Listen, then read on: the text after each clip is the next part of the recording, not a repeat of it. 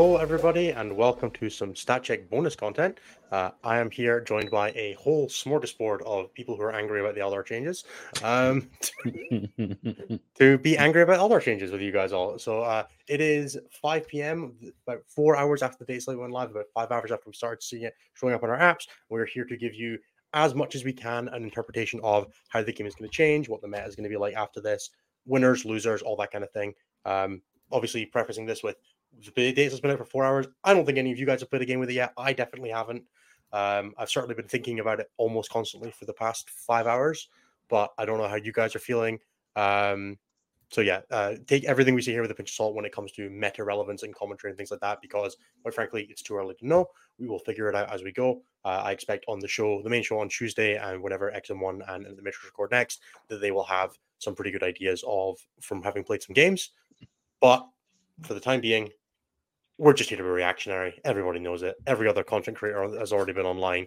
Um, I've seen Art of War and Hellstorm, and I'm sure Trevi and Auspex Tactics and all that have been live yet. So we're a little behind the curve because, well, frankly, it was you know it's 12 p.m. in the U.S., so you guys needed some time to wake up. How's everybody getting on? How is everybody feeling about the slate? I work half days on Thursday. I am at work, Dick Johnson. I took I took my lunch break now so that I could spend an hour talking about this nonsense. ding ding ding. Actually, this is why we scheduled it ahead of time and why we didn't do it any earlier was Nathan had to book a conference room. I was working until noon. Yeah, good times. Uh, I actually do not work. I do not work on Thursdays. You just don't work on Thursdays, Tim? Just not at all? Nope. That's nice. Nope. I just don't work on Thursdays. It's pretty great. I love it. So, I suppose the easiest place to start is let's talk very general, high level, how we feel about the balanced data slate. Um, and then we'll start getting some specifics. Basically, structure of this is going to be we're going to go through the general core rule changes, and then we're going to go through each army one by one, giving them a super high level how it's feeling. People are moving pictures around. This is very worrying. Um, trying to give generally a high level overview what we think, how we whether we think an army is a winner or a loser, how we think they'll fit into the general state of the meta, and then at the end, a little bit of what the meta is going to be like. So I'm going to hand over to Jeremy, who has done all of the grunt work on this. Jeremy, would you like to tell us a bit about what has changed or about how you're feeling about the general state of changes? Yeah, let's just go through it. General general state. Um, I'm I'm quite happy actually. Um, GW didn't just do points; they did rules changes. They they looked at internal faction balance, so you know tweaked every army every army has seen some level of point changes even down to the agents of the imperium. Um, and so like this was actually a full run through of things. Uh, i'm actually really happy to see the changes that they've done. I feel they could have gone further with some of them particularly the Aeldari, and they may have gone a little bit too far with others. We'll talk about those when we get through the various factions. Um, but yeah i'm overall i'm fairly content with it. Um, we'll see what the meta shakes out. Um, there's definitely going to be a lot of changes over the next few weeks as events adopt this. Uh, nathan so, in the standard dad fashion, I'm not mad. I'm just disappointed in some of the changes. Um, I'm actually generally fairly happy with the slate in a lot of ways, but I think that they made some mistakes, mostly to Eldar, where they kind of undercorrected, and their video explanation of it kind of didn't make me very happy with GW's kind of balance approach to this particular patch. But otherwise, I thought looking at kind of the bottom factions, looking at Death Guard, who I think they actually did a really good job of bringing up. I think they actually did a relatively good job of bringing up the bottom factions. They just didn't do a good job of dethroning our S plus plus plus plus tier faction to more than just dethroning it to an S tier faction. That's kind of where I'm sitting with it. Otherwise, I think the slate was fine. Solid 7.5 out of 10. Cliff? How about you, Cliff? Um, I'm going to put my reasonable commentator hat on for a second. Uh, from a meta approach of like, what are they willing to change when things get out of hand? Cool that they're willing to change lots of stuff simultaneously. Core rules, points values, um, faction based rule sets. Like, that's good. We should be excited that they're willing to do that. Um, I'm going to take off my reasonable commentator hat now and put on my like have you learned nothing from previous iterations of factions that held such dominant places on the meta for months at a time? Like we did this with Harleys, we saw it with Tyranids. in in the actual video that accompanied the release today, um, the the folks talked about like wanting to drop five to 10, they don't want to drop more than five to ten points off of a faction's win rate. Like perhaps a reminder is needed. Eldar said it's 68%, just the win rate. Never mind overrep, never mind player population, never mind positive win records and all the other various stats that we track. Like, what what are we doing? Your goal is actually knocking 18 points off of that as the ideal. Like, you gotta swing hard. So I expect that we'll see Eldar continue to be S class. Um, they'll they'll drop somewhere between five and ten points, and we'll relive this like you guys don't understand the core issue. It's not just points problem over and over again. Uh, I'm also sad because Death Watch and Imperial Knights caught it hard, and like those two of my favorite factions. But aside from that, good stuff all around. Like Tau coming up, that's cool. I'm excited for Tau. Necron's potentially a problem. Death Guard player is real hype for you guys. Um, there's a lot of focus on some of the bottom factions and getting them back up there, so that's that's actually really cool. I'm excited about that. Well, you. T- um, yeah, I think I'll echo everyone's sentiments here. Overall, I think it's a good thing. Uh, I think we thought that it was mostly just going to be points changes, and then uh, start getting some rules changes, uh, core rules, and actual army rules. I was impressed at uh, the amount of lower tier factions that were addressed quite substantially. Uh, that outweighs the disappointment at some of the nerfs to the higher ends because historically GW has been uh, had a poor track record at bringing up the bottom factions. Usually, it's just lip service, and then like maybe like a uh, one or two um, peripheral changes that don't really affect that much. Uh, so very happy to see that, uh, like Votann, Death Guard, um, and some other stuff. I think overall for your general layperson, this patch is a, a win. Um, and then it's going to be a side grade slash slight disappointment if you're at the uh, cutting edge player. Yeah, I think that that's very reasonable. My, my broad feelings on this kind of yeah, very similar. I think for the average tournament player, this pack, patch is going to be fantastic because, yeah, I think at the top end, you know, the people that you know we're, you're playing against in the finals of a GT, the finals of a major, you're probably still going to lose to Eldar more often than not. Um, but they've done a good job of giving every army at least some tools where it feels like if the other player makes mistakes, if you get some high rolls, there is capacity there for Eldar to start losing games. They don't have as many get jail free cards. You're not dealing with an overwatching Wraith Knight in your own turn, always sixing you off the board, right? You you just have that little bit of safety net, which is nice. It's just a nice thing to have access to. Um, and then when you're playing in those sort of like intermediate levels, if you're playing against a weaker Eldar player with less optimized list, your your army probably now has the tools where you can deal with some of the Eldar shit. Um, same with Gene Circles, same with Custodes. There are just for the average person at the average tournament, this patch seems great. Um, genuinely very, very happy with it, very impressed with that. Things like 10 custody guard, 10 man custody guard squads that were impossible to deal with just vanished. Like that's not a thing anymore. It's been Thanos snapped. So you don't have that kind of the same level of gatekeeper in that sort of like mid pool environment or even, you know, winning GTs level. Um, you play against that list in the of Super Ranger, it's a lot more honest about what it's doing now. Uh, and I think that's honestly for the best. As much as I think that Eldar could have been hit more, I'm still I'm still pretty confident that I can beat most Eldar players now. So assuming I'm playing a strong army, and whether that's gonna whether that means that I lose them in the major the finals of the GT instead of the round one or round two, fine, whatever. I can work with that. I can try and tailor my list for just Eldar now. You know, there's more scope for making them have weaknesses. You don't have to worry about phantasming Wraith Knights on WTC terrain, just kind of poking out, poking back, poking out, poking back. It poking was out, the poking incarnate phantasming that gave me aneurysms. It was ah, definitely not. This is true. All right, shall we quickly go over the dev- the balance data slate for anyone who has not taken a look at it yet? Yeah, let's do If rules. you haven't read the balance data slate, go and read the balance data slate. Like just Yeah, just that's read it. It's not long. It's three pages and some, some points changes. Goonhammer is definitely like has a pretty good summary of changes as well for in their on their website. So go Yeah. read it, and they have a pretty good summary of all the changes So- as well. There's very few changes here. The biggest one, the biggest ones, and they actually put them in the order of the impact. Devastating wounds. It's now just an attack that you can't take saves against. Uh, you can take feel no pains, but it no longer does mortal wounds, which means it doesn't spill, uh, and it's still allocated after everything else. There's some weird interactions that can occur there, but generally they they don't spill Real anymore good now. at character sniping. It is Yep. real good at character sniping. This is Yeah. true. It's also still very good at picking up like elite infantry and vehicles, right? Like a 100%. custodian, a custodian guard unit still doesn't want to get shot by a, a wraith cannon. as an example. Nor does a vehicle. Actually worse. Way worse. It is Oh. definitely worse for custodians now. Yeah, This- definitely this- definedly worse. This That change said, is good change. Great change. this is this is a very good change. Um, it keeps devastating wounds in the game, keeps weapons with devastating wounds relevant. It basically is just ignore invulns now, except it has like, infinite with AP. The general case, the armor saves are a lot higher this edition relative to AP values. Correct. Ignoring just straight armor saves is very, very good too. Yeah.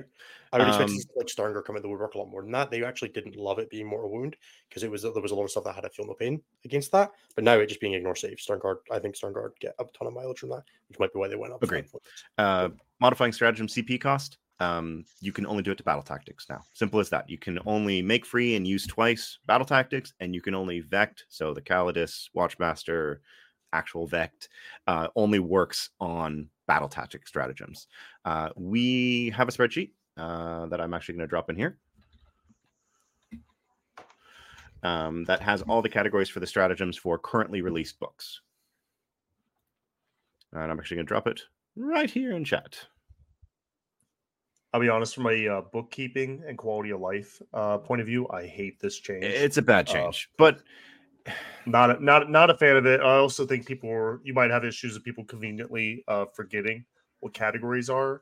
Also, speaking of categories, um, it was brought to my attention that the stratagems are color coded not for the type of stratagem they are, but for when they are used. for whose Yeah. turn? It's either your turn, your opponent's turn, or both turns. Yep. It's yeah. So It's not great. this little handy thing that lists everything for all of the armies that you need to be aware of. Uh, and I'll make this so it's actually, Also, worst case scenario, in case you still have Vect in your list or any kind of uh, CP um, adjustment, the command reroll is a battlefield tactic.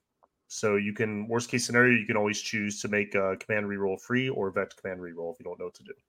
Yep. Anthony want to buy work break so I can scream into the void. Yes, you're more than welcome to. Uh, Overwatch, biggest change here, cannot be used uh, indirect. You can use it with indirect weapons, but you have to have line of sight. Uh, and you can never use it with a Titanic unit, which is massive. Huge, big change. Very big Yeah. change. Very big Uh, change. Great change. Like I think Fire Overwatch was one of the biggest problems that we had in the edition. Um, restricting it and making it so that you actually have to be able to see the target you're going after, and also meaning that you don't get huge efficiency out of the strap by using on a 700 or 500 point model is great. Um, Insane Bravery, next change. This one's kind of, I don't know why, but it basically, Insane Bravery is the same as it was in ninth edition now. It's still one CP, uh, but you have to use it before you take a battle shock test in your command in the battle shock phase sub phase of your command phase um, and then it's just considered to be automatically passed. Also it's once per game. So very Honestly, yeah. Um, then bruins this is the um, the bigger change. Towering basically does almost nothing. Uh, the only thing that towering does now uh, is that you can you can see normally when you are within the ruin, not wholly within the ruin.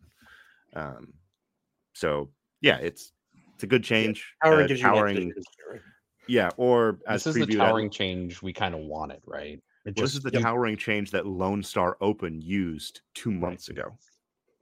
So and it makes sense. This is the way that towering should have worked the whole edition. The other version of it was silly. And yes, Ger- Gerard, the big question is why once per game on Insane Bravery? We don't know. Well, Um, Everybody's been whinging like shit. The battle shock doesn't matter, so make it Now it matter a matters. Yeah, no, Yeah, no. Definitely matters I a don't- lot more. There you go. There you go. You got once- exactly what you all asked for. We'll Yeah, quickly once touch on the for- faction rules now. Oh, go ahead, Sam. Sorry.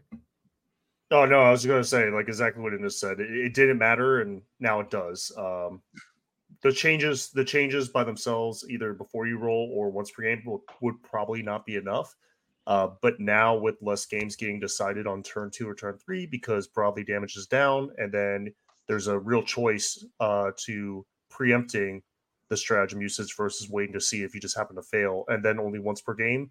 Now battle shock is going to matter, so I think it's that one should be pretty self-explanatory. Yep, I like it. There's still a lot of units that don't take battle shock. Like any two model unit can never take a battle shock test unless it's from an outside source, which means it's never eligible for that stratagem. But you know, you got to make a decision now. Yeah. You're gonna have one unit on an objective that gets hurt. How much do you want that primary?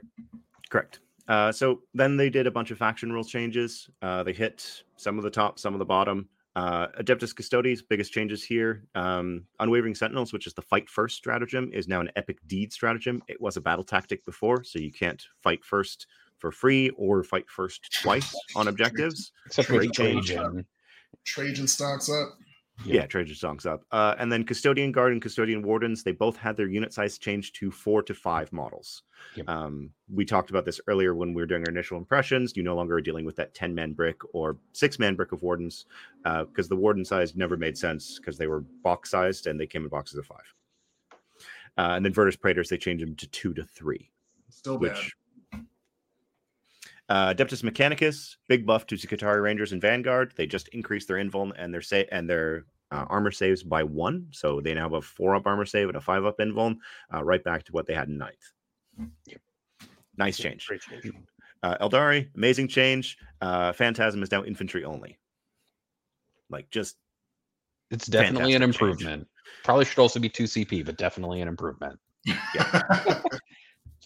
uh, Agents of the Imperium, itty bitty tweak here. Uh, exaction squads are now box locked. You Means can we take them in units of ten. means kill team players will probably be able to buy exaction squads again, and it won't just be 40k players buying. Let's all not the get mobs. hasty now, shall we? I'm not. Yeah, look, saying that- everybody's got everybody gonna get your Voidsman arms back. Exactly. Uh, Death Guard, huge change here.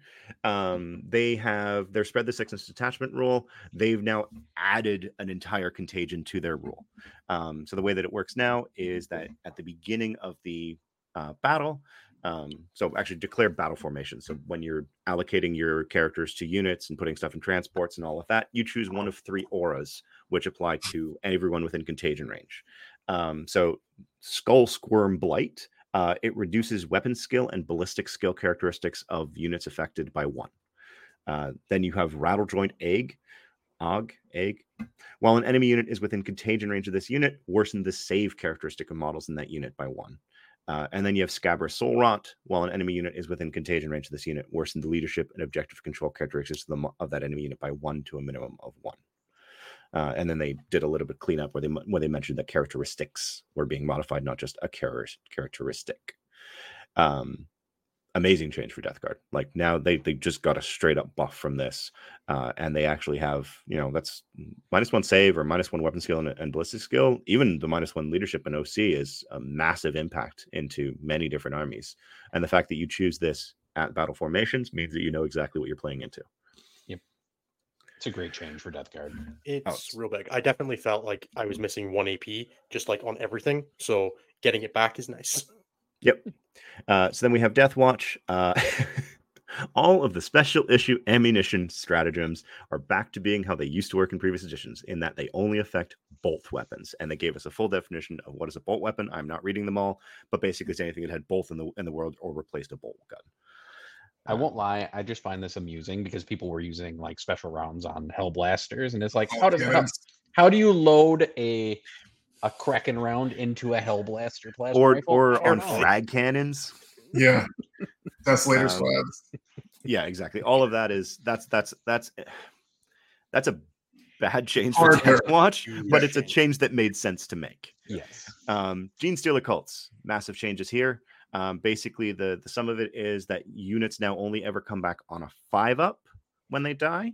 Um, you add one if it's battle line, so your neophytes and acolytes will always come back on four ups, uh, and you add a further one if it is the first or second battle round, uh, which means that on a three up in battle round one and two, your battle line comes back, and on a four up, your all your other units come back um, for battle round one and two, and then battle round three onwards, it gets worse. So ostensibly, what this means is that you will get more stuff back earlier in the game than later in the game, uh, and it it doesn't change anything for the non-battle line units for the first two battle rounds.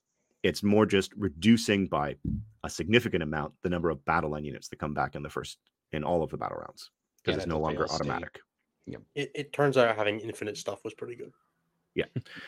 um, Outrider gangs they tweaked this very slightly, um, but basically the the Atalan Jackals when they come back from cult ambush, they have to be within nine inches of a battlefield edge and touching a token.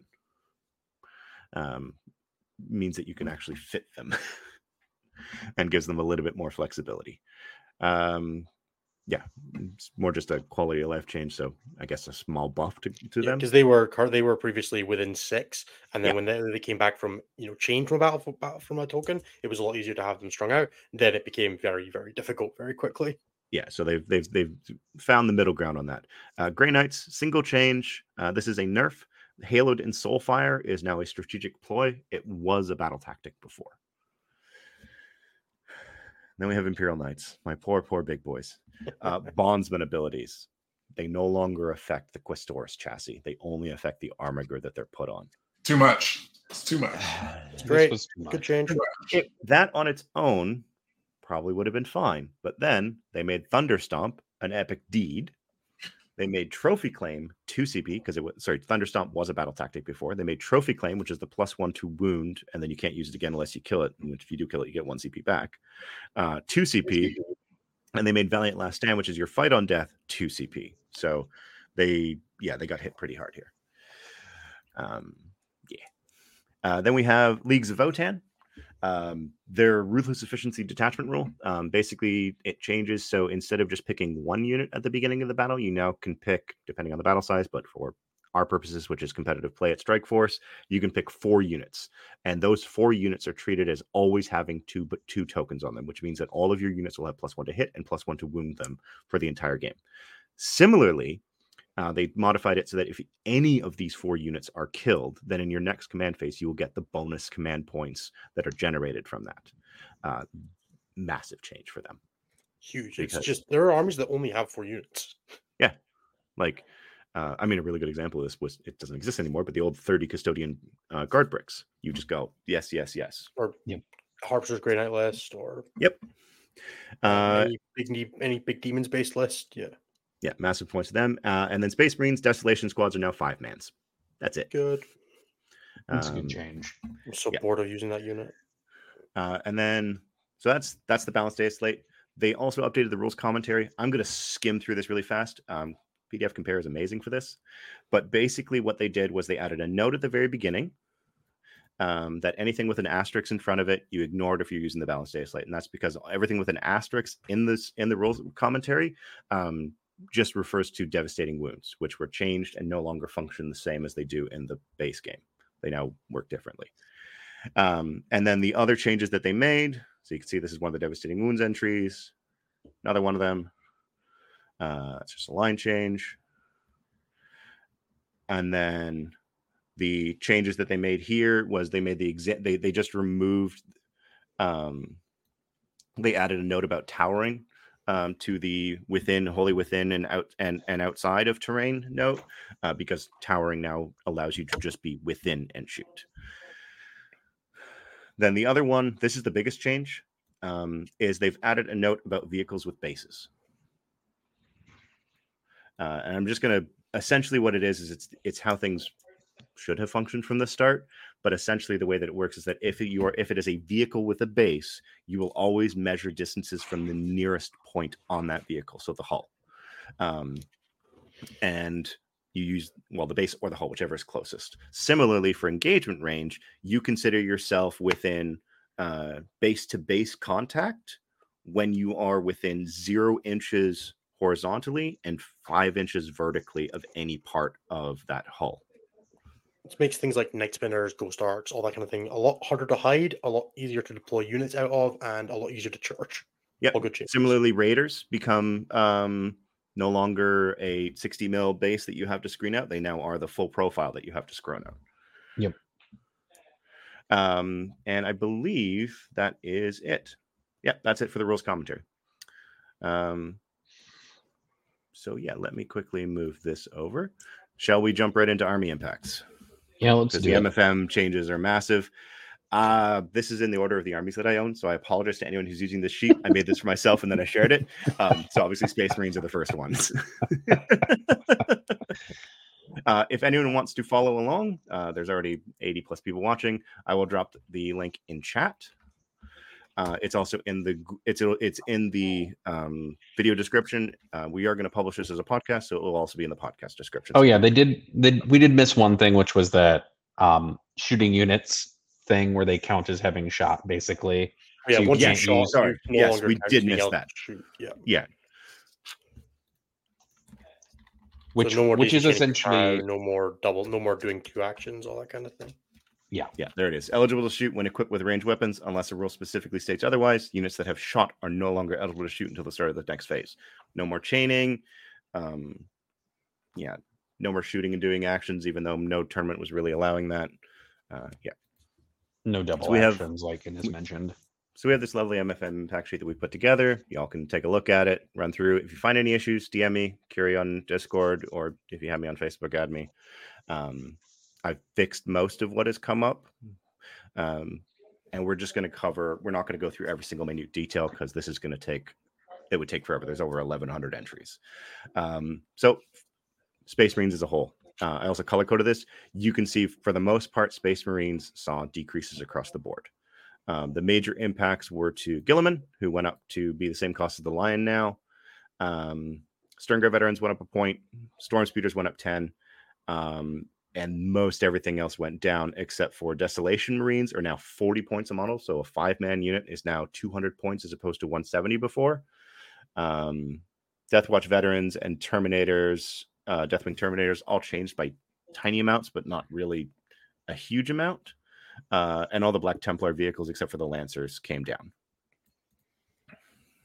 That's the the biggest impact. It's, it's a lot of internal. Oh, and of course, Land Raiders. Who can't go without Land Raiders? Uh, all of the Land Raiders went down 25 to 35 points. It is fantastic. Uh, yes, Gladiators did go up, but that's where we're at with that. Yeah, the Re- the Reaper went up. The the main the main stuff for Space Marines, like by and large, Desolation Marines went down, but anything that was kind of a melee unit that you might have considered has gone down pretty decently. Vanguard veterans, um, Death Company with jump packs have gone down a decent chunk. Most Terminator bricks have. Everything but Deathwing Knights basically went down, giving you some pretty reasonable options there. And then a lot of the support platforms, support mechanisms as well, with things like Land Raiders. Um, I think by and large, outside of specifically Deathwatch, who definitely copped a pretty big hit to specialist ammunition, and then also getting a points change on the the veterans teams themselves. Uh, Marines kind of make out like bandits here. Um, there's some really good changes here. As long as you're happy with moving away from Desolation Marines, things like the aggressors went down 20 points for six, which is a really Yep. good combo with the Apothecary Biologis with Bolter Discipline. Um, the Dreadnoughts all came down 20 to 25 points. I think the um, like the Ballistus at 150 is fairly interesting. The Redemptor at 210 is really interesting, uh, given that it's still got minus one damage.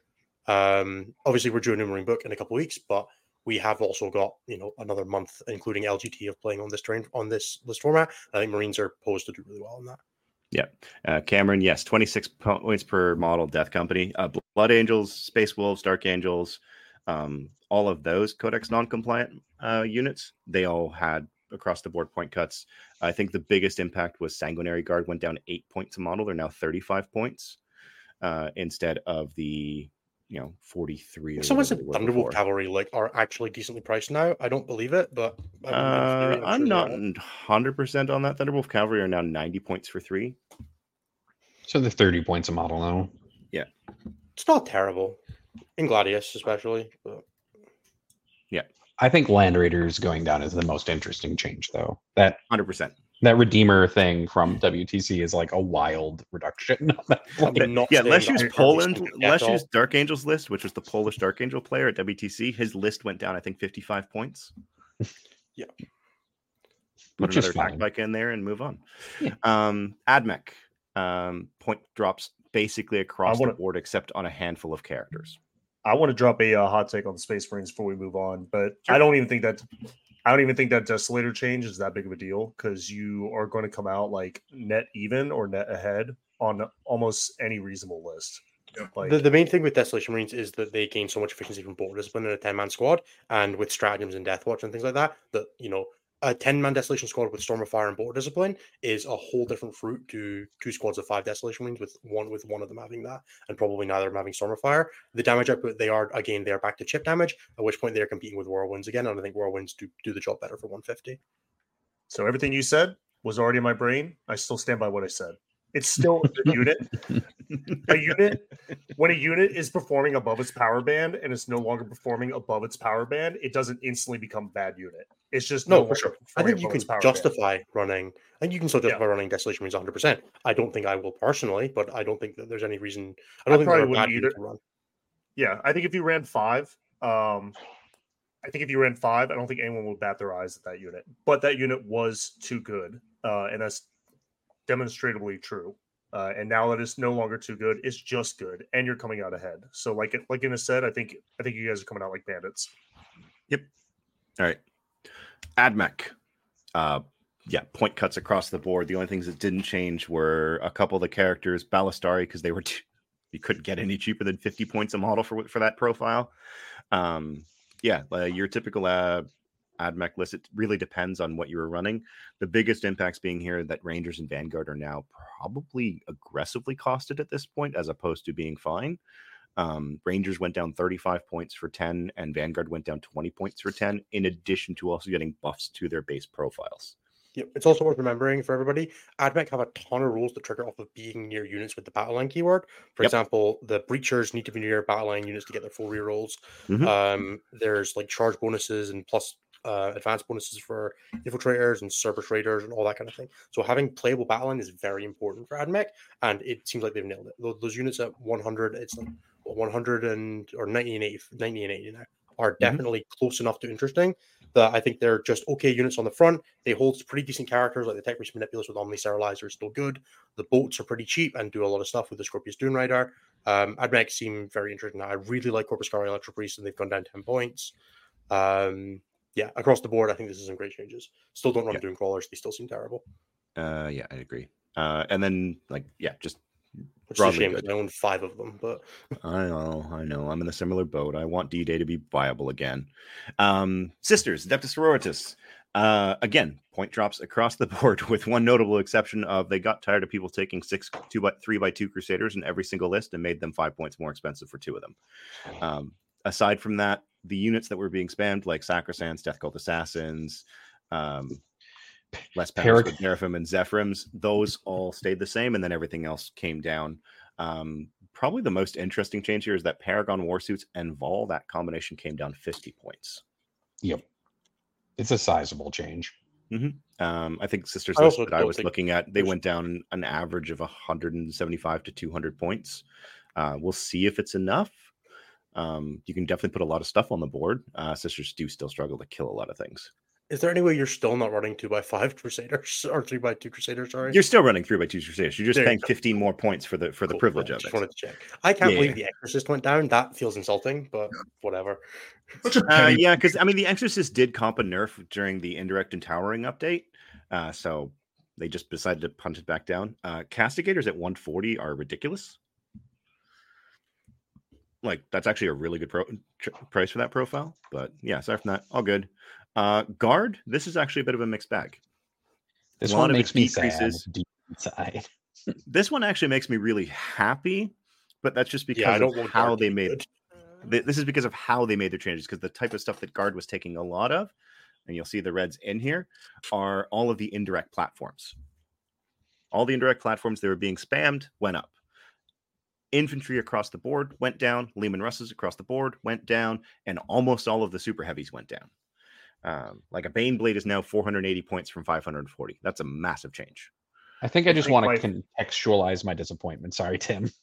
Is that the detachment rule with all these increases to indirect fire basically is like meaningless. Like, why even have a detachment rule? I know. It's The like the detachment rule is the main problem with that with, with with guard in the first place, Right. where you get lethal hits if you stand still. So This emphasizes the problem by buffing units that move to do things. Yeah. So, Yeah, like, it's a it's a bit of a nombo. It kind of sucks. On the other hand, yeah. though, there's a ton of units that were already fairly playable, like Bullgryn and Gaunt's Mm-hmm. Ghost, that are aggressive push units that got points decreases, which does I just wanna point this out. stuff.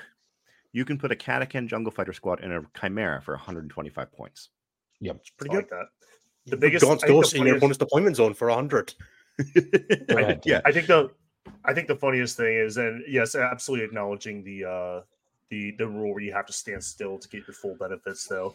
But every single guard player I talked to, when indirect was good, they would like as they were sitting there tabling me from behind a wall, they're like, oh, you know, the the army, you know, I wish it wasn't like this. You know, it really should be about like tanks and infantry and stuff like that. That's that's the theme of the army, you know, but it is what it is, you know, I don't like it. And then this morning, every single guard player I knew was only talking about the hikes to the indirect. They weren't talking about the cuts to the tanks at all. Mhm. So So I'm trying to figure out like what the disconnect there was. was like, what's what's Look, happening? man, like, should they should be happy, right? They should be happy. I happy. am. I I should preface that I am happy with the cuts that were received and the ability to play something that's not massive parking lots of artillery. I'm just disappointed at the same time that the entire army's detachment rule is designed around artillery and that it's not useful really. But I'm really happy with the ability to now maybe just pretend to be orcs and fill chimeras with infantry and then just sashay across the board with six You can just full activation lock the ever loving hell out of people Yes. with infinitely respawning. Infinitely That's- respawning. That's what I'm going to do, and it will make me happy. It just Demo makes me Russ's- sassy. Demo Russes and Dorns are still terrifying, and you can't convince me otherwise. So I'm- Also, all of the Baneblade chassis going down does make me a little amused. The 'Cause they Beyblades were not being kinda able to like Overwatch means the they probably deserve periphery. that change. Yes, they do. They're also Yeah. almost impossible to move on reasonable terrain Yeah. sets. Uh, Weiss Raven makes a good point. Um, they're wondering if side grading a 40% army is going to help it not struggle. I think with the amount, and we'll see as we go through the other armies, with the amount that they've taken off of those top armies, that could actually push them fairly high. Yeah. Uh, You also have to be careful with an army like Guard or um, Admech that if you make them too good, like with buffs at this stage and also never everyone else, they are armies that have a very oppressive play pattern. If Guard are good, you're just getting shot to death, right? You got to be Yep. careful with not making that too No good. one wants the return of leaf blower. You can definitely say that if they didn't cut like the points out of Tau like into the ground. Like I know, they, but I'm mad about Tau for different reasons. Now we're gonna be, insane. Well, let's continue to im- let's just skip Imperial Knights because they just nerfed them out of contention. Just Yeah. Um, and really, the changes are very small. All your armigers are 150 points now, and Canis Rex went down 30 points. probably Moving along. Can I quickly can I quickly say something here? You can that's say whatever. You Yeah. have the floor. You are going to get the closing word on Imperial Knights. You tell everyone on the internet how they should feel about Imperial Knights right now. So, like, here's an example where a core rule change did, in fact, nerf the army in a way that you had to be conscientious of, right? Like, towering, big deal. Dev wounds, big deal. Lack of access to Overwatch, big deal. Cool. That same logic should have been applied to Eldar, where they said, hey, maybe these core rule changes are actually not enough to bring this faction down from the, the play experience that we're like upset about. Maybe we need to do a little bit more. That happened to Imperial Knights and did not happen to Eldar. And for that, I'm upset. I'm upsetty. That's Yeah, I all. think they should have gone further on Knights as well. Anyway, moving on. Oh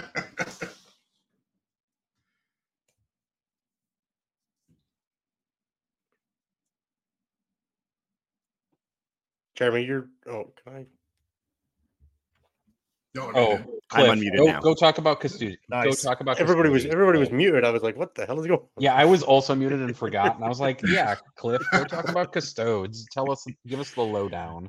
Custodians might so like problem units went up in cost. Uh, the biggest hitter, like the fact you can't take 10 man custodian guard bricks anymore, um, which led to I think like as a custodian fan, custodians fanboy, it's like a play style that was very effective but also very oppressive and like not really aligned with how ideally I think that army should operate, which is like MSU, very effective in small units, um, with like lots of tactical flexibility with your like squads of little dudes. Yep. Um, think the point costs alongside some of the strat changes make it like more interesting. Um, but they're still like they're gonna kick butt in close combat. Having access to fight first on demand is still cool. Throwing Trajann in for a secondary fight first once a game is still really good. Um, I still I, I think they're in still like a pretty good spot. I think they suffer a lot um, on the durability side due to the devastating wounds change. Um, where like for example, the Eldar matchup becomes somehow worse for them as a result of a lack of access to a feel no pain. Um, but yeah, I think overall, like you know, I'm still gonna bring them to the table. They're gonna be fun. Um, and you know, hype about some of the uh, sisters point changes that help make up for that exaction squad uh, point increase. Yeah. And I'll also add to this one of the things that we saw. So we saw impact, eh, you know, increases across the board for everything that was taken a lot, but the stuff that wasn't being taken went down for a large part. Like, A lot of that stuff is still very expensive, but the Yes. Land Raider, the Land Raider looks cheap. The Mhm. uh Sagittarum, Sagittarum especially look uh, a little bit pushed. Uh, but some of the other Forge World infantry are still very expensive. Venatari Yes. are disgusting. It's nearly 70 points a model. Yeah, it's way too much. Yeah. Um, they're definitely paying for the sins of previous editions. Yeah. Um, Vigilators and Witch Seekers, though, at 50 points is actually really big in context of the Agents of the Imperium changes. Yep. Yeah, they're definitely a lot better than um, Voidsman at Arms are, which would be the next agent's inclusion. Yep. um, Agamatus are still way too expensive, but that's just life. for sure. Same Same with with Aquilons. Jetbikes. Jetbikes still. Allarus weirdly still go to six. They're the only unit that, that goes to six now in Custodes. Uh, it's because they come in boxes of three. I know, you can it's just- You can still do big squads of Allarus. Uh, you can do five Allarus with a with a captain and a land raider for like basically the same points as now, and that's a pretty good unit. Yeah. I think they're Uh, still a little bit science specific custodians. I think they're gonna be still pretty good. Yeah, same. Let's make people sad. Eldari. It didn't do enough. But it's weird because Dark Reapers somehow copped to five Why points. did Dark Reapers get like why? This I'm one just- did make me laugh when I was I'm going through the just- numbers. It's like, wait, was is like- that right? No, they, yeah, they went up a point. of- there was like one random like London Open event where like every single player brought like three squads of three to like three squads of Dark Reapers to try and counter counter Gene Circles, and they all got smashed. The rest Like, of this is just That's just the only time I've ever seen them on the table. the rest of this is just nonsense. Like, I'm glad that they increased the Yncarne by 80 points. That's like the highlight real thing is like the Yncarne went up the most of any single model in this balance slate, going up 80 points for the model, which is deserved and maybe still not enough. Yeah, You'll and then there's a bunch of almost every stuff. Eldari list. And then there's a bunch of stuff that just got missed that people are were starting to take in lists. Like I think Fuegan, Fuegan, I don't know. how you Wigan is it. fine at one. He's like expensive. He's expensive. At 115, So he's probably fine because you also need to run with Fire Dragons, which are probably still fine. You 100% don't. You, you 100% don't. No, no, no. Oh, you're right, because he, no, right, no, he gets the Lone Op. No, he's not a Lone Op. He's just running about with a two up armor saving a five on a five. and he kilometer. comes back when he dies. Yeah. Oh, that's right. I think Um, um, I think yeah, a lot of the a lot of the Phoenix Lords you haven't seen yet. I think people are going to experiment with. I also think people are going to start experimenting with solitaires. Yeah, they Hmm. didn't go up. They're 115 points, right? Still, they didn't Yeah. go Well, anywhere. They're, They're very they're very good for plucking out uh, characters out of Necron Warrior bricks. Yep. Yes. If you had printed the Yncarne at 350, it would be getting the same nerf now. It would Yeah, be going probably up be eight 430. points. Yep. yeah, it's still amazingly good. The 10 point tap to Night Spinners is probably not enough considering how good that unit still is. Yeah. Um, I think Fire Prisms go up just like oh, they went up 30, which is actually reasonable, but they probably could have gone up more. Remember that Um, unit I debuted at think 180 is getting guys. close to where it's supposed to be. Yeah. Do you all think that Wraith Knights drop out of competitive lists more so? Yeah, than more yeah, because you other- just take There's already double Wraith Guard time, right?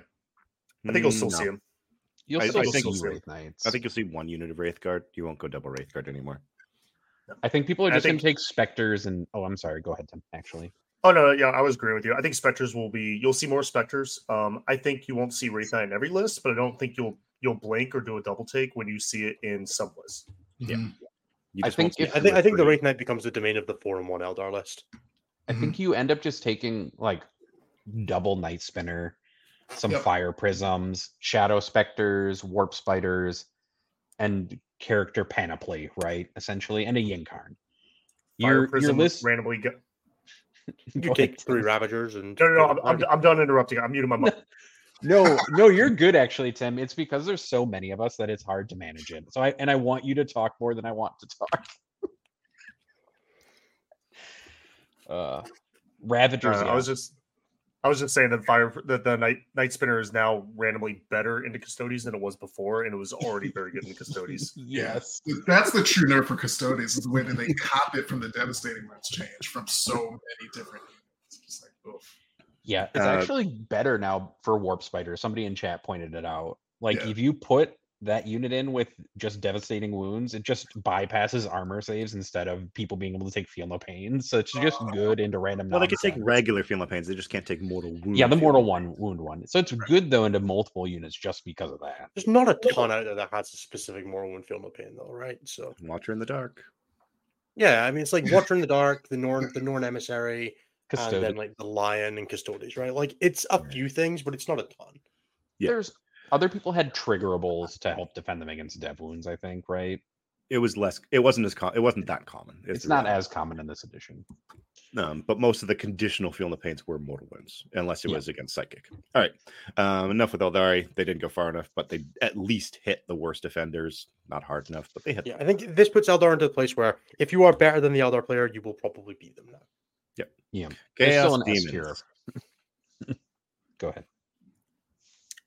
Timmy, how do you feel about your boys? Okay. Um, mm, side grade. I think um, so. A lot of the Nurgle and the Slaanesh stuff went down in points, which it need. I don't think it went far enough. Um, yeah, the great unclean one basically he went down randomly, and he was already you were seeing him in some lists. Um, it was he was decent tech to just kind of like push into the center, and it was nice because he was so hard to kill, but he was not very threatening that people would just kind of be forced to ignore him or play around him, and it helped really trigger uh, Shadow in No Man's Land, which meant that if you randomly lost Be'lakor, all your army rules didn't turn off. It was also really good for just doing homers in the center over and over again. Now, I've basically, he gets Non-zero three-inch deep strike on my opponent's home objective. Just be like, here, Yeah. go with this guy. that's that's hilarious. Um, so now he basically gets the upgrade for the film pain, which you were basically was mandatory on him. You're getting it for free. Uh, Flamers up a little bit, which is not really a surprise. That you know was probably a little too good. Fiends went down, but I don't think they went down hard enough. But they're beasts, so they can go through walls. You can start them on the board. Um, I'm very happy with the uh, the cuts to daemonettes and to bloodletters. Those were too expensive. Um, the I was a little surprised at the bloodthirster going up. Um, Be'lakor, you Yeah, I was not impressed with that guy. Be'lakor, you still take him. Shalaxi, you still probably take her. Uh, Lord of Change, not really surprised to see that guy go up. I think now most people's the people that are running three Lords of Change and uh, Kairos, I think their list got better because that list sucked, and now they dropped the uh, two Lords of Change that don't have the enhancement. and uh, Changeling, I think you still probably run him. Maybe I think I think Scribes. There's argument for Scribes being uh, I think a side you start with better. scribes, and then if you start with scribes and maybe the mask, and then if you have the points, you maybe push it. Yeah. Yeah, I do like the mask a lot. Um, I'm happy to see how much she go down by. I don't have pulled Nothing. She said the same, sadly. Yeah, that's unfortunately. like I think she's a she's a little too expensive, but uh, depending how the lists go into uh, her buff, where she just hits something and makes it minus one to wound, uh, is situationally strong. So I think people could play with her. Um, all, all in all, I think this is mostly a side grade for demons. Which I Um, think don't is think fine they got. because demons were It's demons were fine. sitting like a fifty percent win rate already, and they didn't need buffs because everything else is getting hit above them, right? So you Yeah. don't want to put a point where demons are. To be You want to kind of to- adjust the internal balance on demons, not push them up because they're fine, yeah right? to be clear this is this is a side grade in a vacuum so in the ecosystem this might end up being a slight uptick Yep. Nurglings at just like 35 points for That's three is fine either way. very funny. Yep. 2.9 wo- points per per wound now for nurglings Pretty good. All right, CK. um I would say small to medium win um a lot of the stuff that was uh immediately and above them went down um i think the I would have said that it would have been a side grade um, because their best data sheet went up by 10 points, but um, the karnivores went down by 20 points. And karnivores were felt very good in literally every matchup except for Custodes. And Custodes, they honestly kind of felt worse than just taking more thermal spears.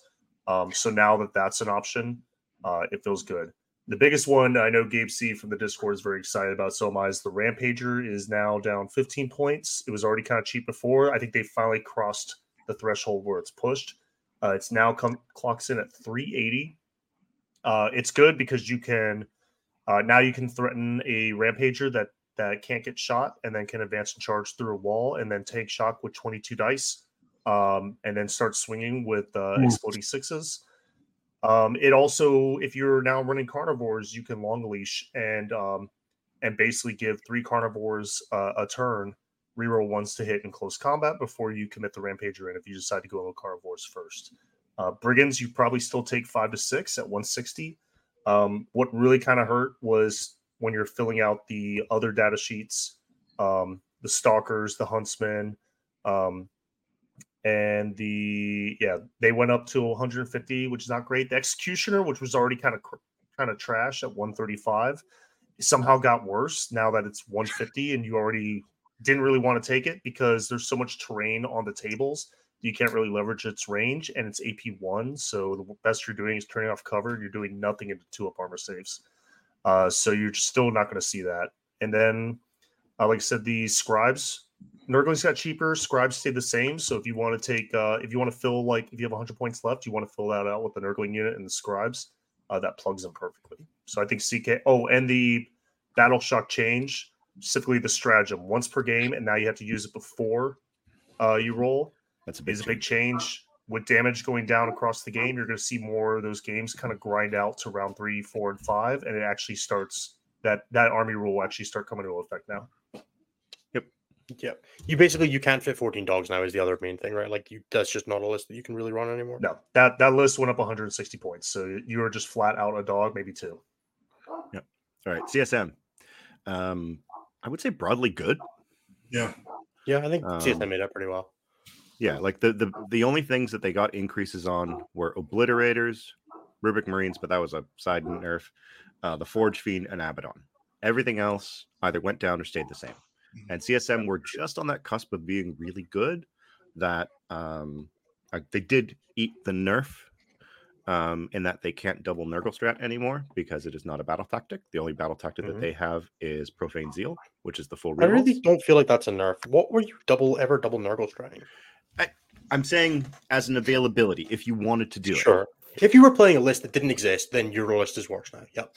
Uh, I, s- I saw I've s- I've seen that list in the wild, but also I have seen it in the wild. Like I go, I read every As soon- CSM list every week. But it, yeah, As soon as that list runs into someone that like knows the order of operations and they target the Chaos Lord list uh, unit first, it just stopped working. Yeah.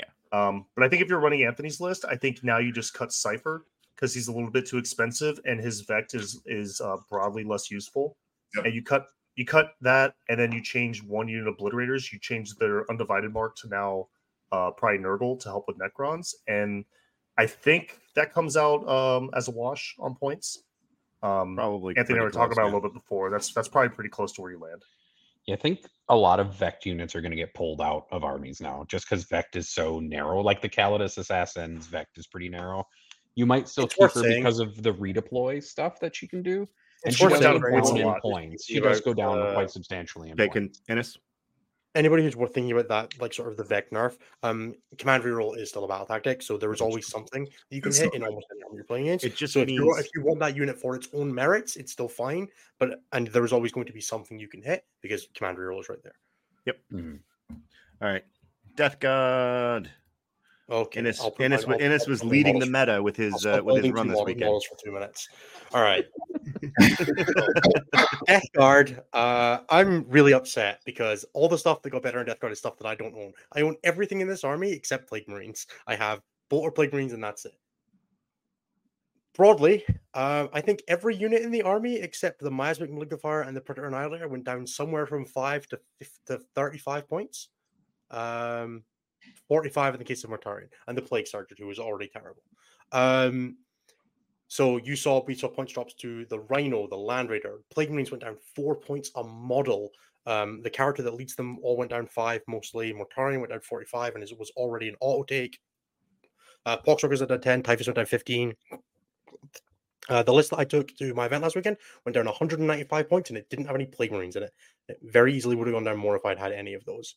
Um, the extra ability is very very good for giving you so it's either minus one save minus one weapons skill skill or minus one uh, leadership and oc probably you can write off the third one. It's fairly situational. Plague marine is already oc2 and then it caps at minus a minimum one anyway so i wouldn't generally worry about that one but defensively the minus one uh, weapons skill ballistic skill is great there are a ton of units with access to minus one to hit and you can stack that and then to have minus one to hit and minus one ballistic skill which means marines are hitting you on five suddenly uh, a guard's unit's hitting you on sixes. It's super great, very very useful.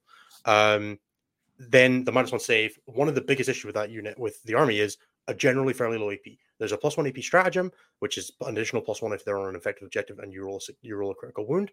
Don't worry about that. It's plus one AP. So there's a plus one AP stratagem, and now everything is going to be minus one save, which means that baseline you can have a unit of like um, Terminators hitting it functionally AP four.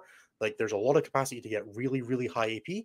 And one of the biggest issues with uh, melee this edition is the generally low strength of melee weapons. Well, Death Guard do have a minus one toughness aura that means that a lot of things you are wounding them on threes, potentially reroll ones from Mortarion, and there's a lot of capacity to get a lot of damage through from fairly small units that aren't that expensive. Like a Plague Marine squad can run something like 80 points with a character that gives them crit hits on fives and lethal hits.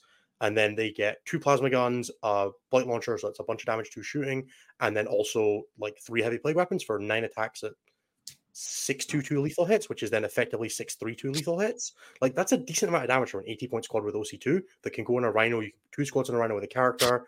Um, lots of little capacity for getting some really good like activation count out of this army. Um, you can put yeah, it's sub 700 points for 30 plague marines and three rhinos. Um, I think it's 235. I think it's like 710 points or something stupid like that. Um, which you can then run alongside Mortarion and a shooting battery. You can run Terminators. Typhus is still amazing. Um, he get a lot of the problems that are, sol- are solved by just giving all that stuff an extra AP in combat. Plus the shooting, there's a ton of AP2 and AP1 shooting with ignore cover in this army from plague spitters, whether that's on the bloat drones, on the um, you can put them on the side weapons, plague crawlers. You can have plague spewers in your plague marine squads if you want to sacrifice some of the shooting. You can like there's lots of like decent strength anti infantry two plus uh, with fairly low AP shooting. And when you suddenly push that up to AP AP one to AP two, AP two to AP three, it's a big breakpoint into a ton of the game right now. Um, and I think it's really, really well positioned for Death Guard to have that kind of slow, inexorable wall that when it gets to you, you feel punished, but you've got time to stop it, right? Um, and I don't think Death Guard are going to be world beaters off of this. I definitely think they're going to sort of settle somewhere into the middle of the pack. But that's a huge increase from where they were, which was literally half the win rate of Eldar. Um, I think this seems like a really cool army. I think there's a lot of really cool stuff here. Um, the characters were all great. The contagion, like they now actually have a detachment rule. It was just sticky objectives before. Um, I'm really hyped for Death Guard. They're definitely something that I'll be cracking out for RTTs. I'm not sure I'm going to like take them to LGT or anything like that, but I this is really cool army, and I think anybody who plays Death Guard should be super excited. Anybody who's like feeling down on their current army and you have a Death Guard army, give it a look. It's super interesting. Yep, and Knight of the Fallen points out that Hellbrutes put contagions on units, which for the minus one ballistic seal weapon skill, or even just Yep. extra. If you want to run a Lance Speeder Hail Strike that costs more and moves slower, please please be my guest. Um, Space Marine players already aren't running them, and they're better than Death Guard are. You don't need a worse version of that. All right, Drukhari. It's fine. they got points decreases on a bunch of stuff, so you can take more stuff with your Void Ravens, which is kind of the list that I've seen people playing recently. Is just plain spam, which is fine. The Like, Void you can fit- was. Go ahead. You can fit more stuff. Like Sc- Scourges went down, which makes no sense to me in my brain. Like ten points Uh, less the for 10 man Scourges. went up.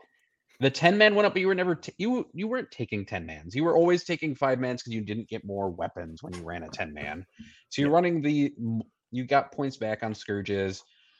There's cool stuff in here like Lelith going down 20 points. I think is really interesting because she already was kind of like close to being well costed as far as like a combat unit went. But like the power in the Drukhari list is not combat right now. It's just in dark light weapons. So the fact that you get them, and Lelith and have some decent combat. yeah, you can do those things and like you can epic challenge out freaking Necron characters and bricks to try to take them down. But like you can take more dark light weapons, you can take more mission play units now because they all got points cost essentially. So you're just Yep. gonna have your planes plus more stuff, which is fine. I don't think it's enough to bring the army out of kind of like where it's sitting right now, which is that only Scary can win with it. Um, Love But- Scary. like these are fine buffs, but they needed more stuff. Like Yep. Somewhere. But part of that's just the problem with the addition being terrible for combat units, and that anything that does combat in the Drukhari army just isn't durable enough to get there. Yep. I can't believe that rat that uh, witches caught a 20 point nerf, and I still think they're 20 points too expensive. You know, they're still too expensive. Do you think that there do, are there any knock-on effects from these points changes for Ynnari? Well, Ravagers yeah, got 20 points more expensive, so you're not going to take three of them in Eldari anymore. You're still should going to well. take you you still will take three Ravagers in Ynnari. If you're paying the because- brain tax, you will bring three. You will still bring three. Yeah. And you'll bring Scourge, maybe. I don't know if you can bring Scourges actually. And you know, Yeah, you can. taken- Then can, you'll yeah. probably take those, and you got some of your discount there. Yeah, that's true. And Yeah, I've definitely bunch already of- seen some lists with like three Ravagers, three. It's like three Ravagers, three Scourges, two Fire Prisms, two Night Spinners, Yvraine, Yncarne, and then like some Spectres and Spiders, and that still fits in 2K pretty easily. and it's very good. It looks real good. Like whole whole spam plus Oh. stuff. Alrighty. Gene Stealer cults. Pretty much what we Okay. expected to see. I think this was the right nerf, and this is the scale of nerf we should have seen for Eldar in capacity. So the hit on cult ambush tokens is tough, right? It's a thing that you're going to have to deal with. You're no longer going to have infinite recursion for all your units. However, it never really came up. It was a thing your opponent had to play around. It's still a thing your opponent had to play around. You assumed that you were never going to get anything back because if you were getting stuff back, you were probably winning the game anyway. So that change doesn't really matter, and the points changes are all very manageable. Broadly, cut a squad of acolytes from your list. You you're, you can't double three inch deep strike them anyway. You can't double plus one plus kill them anyway. So you don't need you don't need all those squads anymore. Cut one of your Nexuses, and you easily swallow all these point changes, and your list is still insanely high damage. You still have a very good stratagem in the load up stratagem. You can probably cut meticulous planner now to give you back 40 more points. Um, there's maybe an argument for running like a couple of fives of pure strains if you're not running aberrants to just have some forward pressure. Like nothing here seems bad. Um, cults are still going to be a fairly high, a very high damaging army that has punishing play patterns if you don't deal with it well. Three inch deep strike is still an incredible gameplay piece. Um, aberrants are still very resilient and very good at taking the mid board. And with devastating wounds longer spilling and them having a native feel no pain, um, they're suddenly much better to devastating wounds. Um, you're not going to get them picked up by a wraith knight anymore randomly and lose that matchup. So I don't know. I, I feel like gene circles are fine. I, I definitely think they settle somewhere into like the upper half of the armies and sort of like that top 10 and where they'll fall will depend on how good you are as a player um one last thing i'll say if gene circuits fall out of being the second best army in the game they will probably be better than they should be because if they fall down to where they should be like the sixth or seventh or eighth best army they'll punch up above that because people will stop doing the things they're doing to now which is teching for gene circles because you have to because they're the second best army in the game and you're expecting to play them a bunch of tournaments Yep. once that falls off a little bit, you stop seeing people bringing all of the defensive skills. You start seeing Space Marine players get greedy on infiltrators again, and um, the Clamavus might still go, go in the mirror, or they'll not run the 12 inch deep strike relic or the unit that just happens to have that they sit in the backfield. And once that starts falling away, Gene Circles just kind of chip away a little bit every a little bit here and there at that meta representation and punch a little bit above their weight. So I think don't overreact. Gene Circles are fine, but they are a little bit weaker than they were, and that's fine because they were completely screwed before. Yep. Gray Knights. Um, Jesus. Big points discounts. Massive point discounts across the board. Discount, discount day on Was on Purgation Squad the biggest decrease of anything in the game? I think it was. Uh, on a points. per model basis, yes. Like for like regular squads, because obviously there were some that went down a yeah, lot, like, but they four, were like like more big went units. down 45, but yeah. Yeah, Um, like the Baneblade went down 60. But yeah, for a, like this is a massive change. Um, they had copped a nerf in the indirect, um, and now they got back their points. Um, yeah, just massive point drops across the thing. The only things that didn't go down were the Flyers, the Venerable Dreadnought, the Servitors, and the Land Raider Banisher. Uh, but all the other Land Raiders went down by a Why did the similar amount. Still have rules? Jesus. It's still made by Forge World, apparently. Did not think they still sold that. Neither did I. I was surprised. Uh, but yeah, you you get a ton of stuff. Uh, Terminators probably you gained the least out of them, um, but that's because that's where the with the good builds that you were seeing were running them. Yeah. I And they still you're, you're gonna fit. You're gonna cop like 100 points of changes here, which is probably enough that once you cut that exaction squad that you can't run anymore anyway, you can fit in like a strike squad or something like that from like Jack Yep. Officer's list. It's basically Yep. what you're looking at, and it doesn't change a ton for the list. It loses a little bit. I don't. I think your Grey Knights broadly stay the same, which is probably fine because that rule set, like they're gonna get a little bit better, but that rule set is one of those ones that becomes oppressive real quick if it's good. Like it's so much teleportation and movement, and I almost don't want it to be a top level army because trying to deal with that for the average player and trying to play that as the average player is miserable. So Correct. All right. Leagues. Uh, well, we already talked about the rule change being massive, and then they got point cuts on the 17 to 20% range, depending on the unit. Um, some of these things are now hilariously cheap. Three Thunderkyn for 75 points. Um, the Land Fortress at 225 is definitely a mood when you looked at what it was last edition, but obviously it's not last edition's data sheet anymore. Um, and then Sagitaur at 100 points feels real good. Yeah. Um, that data sheet's actually really good. at Sagitaur 100 are like a top 10 game data sheet, frankly. But Yeah. Yeah, and you can actually you know put cheaper stuff in them now so it's more worthwhile like i was i wrote a list earlier that had six sagitaurs 30 warriors 12 or 18 thunderkyn and support characters and 10 hearthguard and i was just like how do i get so much shit in here um, oliver johnson's list that went six and two at tna open this weekend uh, you can add two full sagitaurs with hearthkyn and still have points left over That's Uh, one yeah. squad of hearts because it splits into two for anybody who's Yes. not following the map Yes, on that one. Uh, yeah, yeah, so that's like 300, 300 points a gained basically. I think that's gonna be really good for them. Uh, Necrons internal our- rebalance would be the best answer for this one. It's our thick city of 10th edition. Yeah, it's very much so. They thick city Necrons Yeah. into second place. Yeah, apparently Illuminor Szeras and Necron Warriors both needed to go down. Szeras was expensive at 220, but man, that guy has a lot of rules on that data And that's the thing, he wasn't expensive at 220. He was probably perfectly fine. Uh yeah, like the Lychguard build got hit. Cryptothralls went up 20 for two. Your um excuse me. Your Lychguard themselves went up 20 points for five. So that lit that that right there went up by 60 points per brick. So the list on its own went up 120. If you were running DDAs, which you usually were, then you went up another 75 points. Like the list went up almost 200 points, more than that actually, more than 200 points for what we were seeing in your typical like double lychguard brick build. Um, but you can just pivot. You pivot to warriors, which are now 11 points a model. And which is probably Wound- fine in a vacuum, but but with the dev wound change no longer spilling, your warriors are now even harder to kill. Some armies I- will have the volume to deal with it, some armies will not. Yeah. People are a little worried about Necrons. I think it remains to be seen. I, I definitely think people. Um, I know things like Liam Hackett's list from WTC is what people are worrying about, which is just the two squads of Necron Warriors that just choke you forever. I Mhm. think that list had a very specific thing of the meta was not expecting it and did not have a Yeah. plan to deal with it. Give people some time to play into that. You can build. There are a lot of armies that can bring enough blast weapons to deal with that. There are Correct. armies that can't, and you'll have to work around that. But you know, like a big squad of Allarus with all the grenades and things like that can definitely shoot through some volume of that squad and shooting it because it has characters in it. And you know, if you're just trying to kill it with custodian guard on that aren't controlling an objective, yeah, sorry, man, tough shit. But Yeah.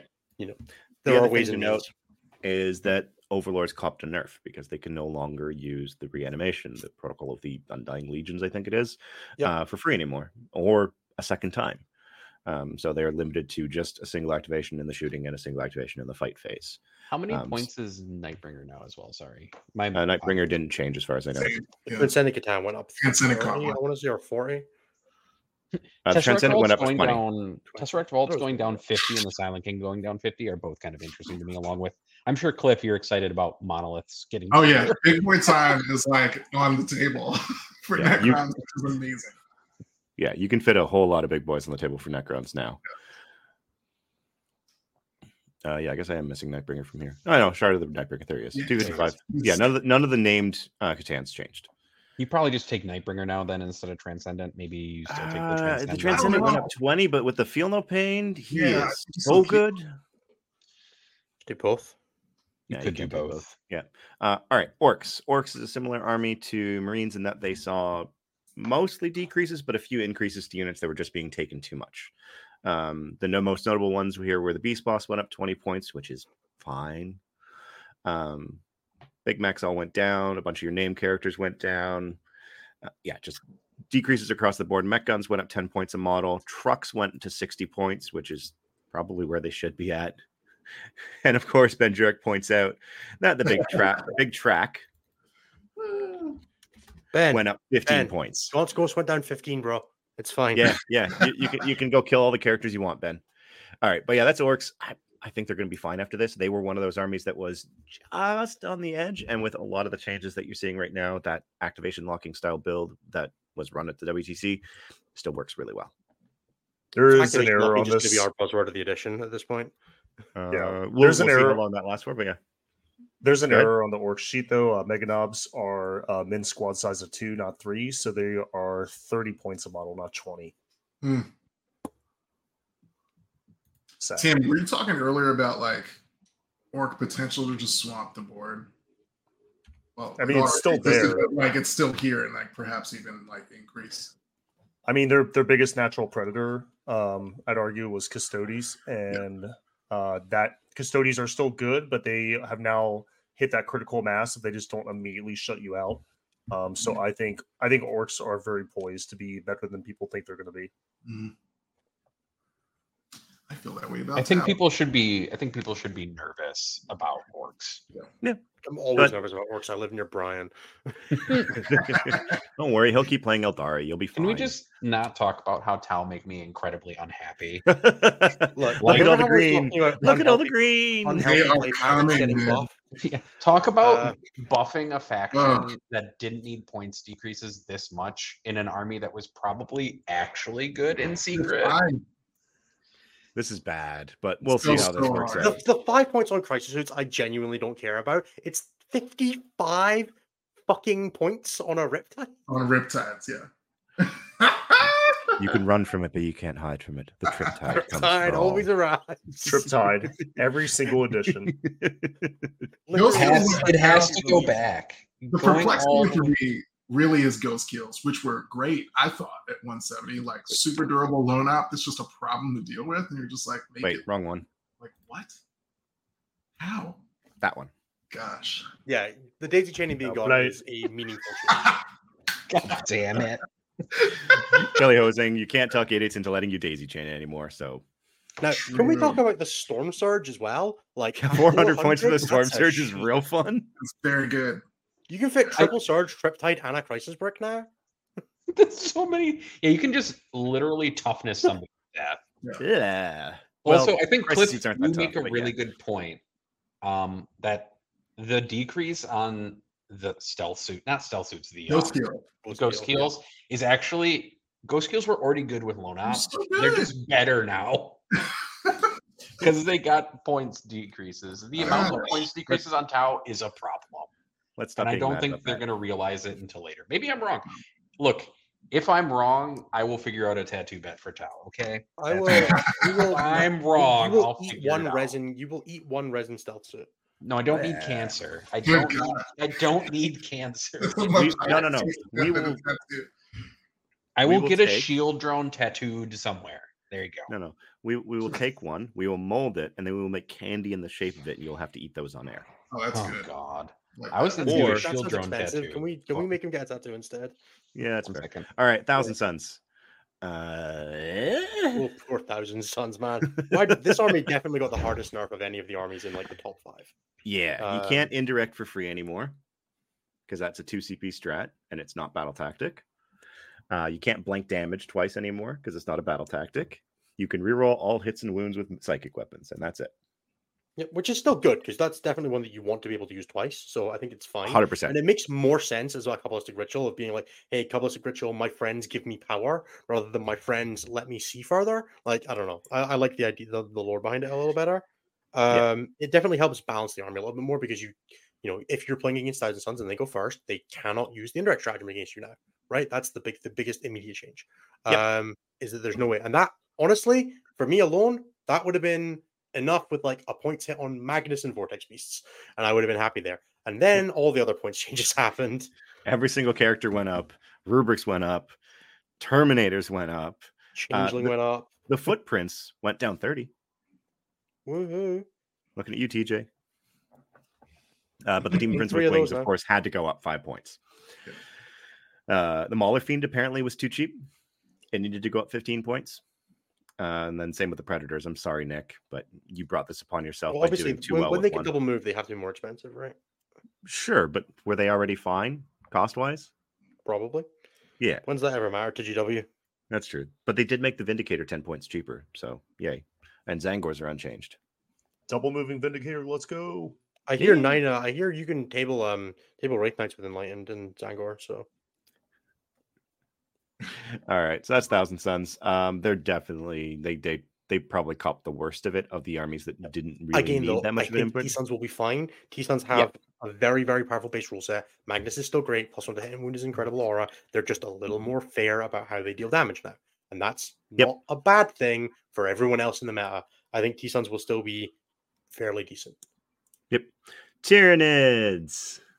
Making me sad before the I book's think, even out. I think this makes three of the five people on here So- just sad. I genuinely don't care about almost anything that's here because the, what you have here, right, is compared to the current codec, is compared to the current Munitorum and Field Manual, what everybody read was the points in the index in the codex, which were way lower than this, with things like Yeah. the 45 point Biovore because it hadn't gone through the indirect change and things like that. Yep. With relating it to just just the index, not to the codex points that we all saw and went, oh my god, everything went down a bit. We're just going up a little bit. And from we that's- having and that's why I put the rules. Munitorum points here because that's really what we're comparing to. Because obviously the Marine codex went players- to print before they made a whole bunch of changes. Kill the fuck out challenge level impossible. I Nothing do here think- is bad. Lictors Yeah. lost an vulnerable save and went down 15 points.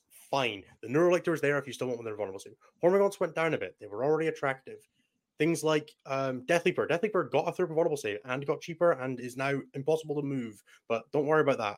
Um, nothing here is bad. There are very small point changes. The Bio Biovore is the only real sad one. And I guess like the the 20 point solo ripper is a little less appealing than when they were 15 and you maybe only run one you maybe run like one or two of them instead of two or instead of always running Yeah, I, I had to get a little creative here because originally it was three for 35. Now it's three for 60. And I wasn't sure how to do that. So just did it by the solo because that's the Now- lowest unit you can take it in. the elephant in the room, obviously. If you scroll down a little bit from where you are on that picture, there's a little unit called the Tyrannosaurus that got that got taken out back. just caught. They definitely just took the Tyrannofex If you of the were a game. Tyrannofex player, I'm really sorry. You got old Yellard. I will say that 270 points for Swarmlord is like makes me wonder if Yep. somebody just got real bad touched by the Swarmlord. I think the idea there was that they are nerfing the free strats. So having Mm-hmm. the units that give you plus one CP just need to go up a little bit, which is weird because they Sure. dropped Azrael 15. But uh, Mhm. No one was running Uh, no.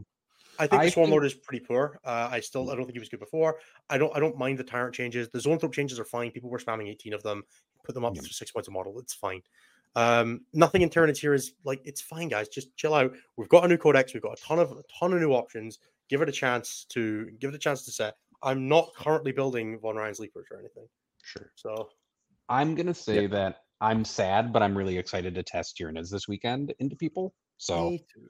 I That's definitely if you all you did was look at the points. Yeah, that's the Lord had a plus one CP and a Vect. That there was no way he was going unadjusted in a world where people were they're hitting CP abilities. Now, he's too expensive. if yeah, he is, but I understand why. If you were Mhm. just looking, if you looked at the Tyranid book points and you were like, I'm going to start writing lists with 45 point bio Biovores and Exequeens that went down 10 points, I got I got a bridge to sell you, please. Um, DM me, drop drop me a line anytime. Um, This is small, but I do appreciate that someone was like, hey, lictors are now just the wish.com neuro lictors, so they should probably be less expensive, right? All right. Cool. Let's Yep. do that. The Lictor Alright, League. we does got- rapid ingress for zero and have damage to melee. Like the Lictor kills things in combat. The Neurolictor tickles things. There is still mileage to the Lictor. Oh yeah, I, I think it's a both and, but there's a little bit of that. Yeah, Yep. You right. take both. Just do Yeah. both.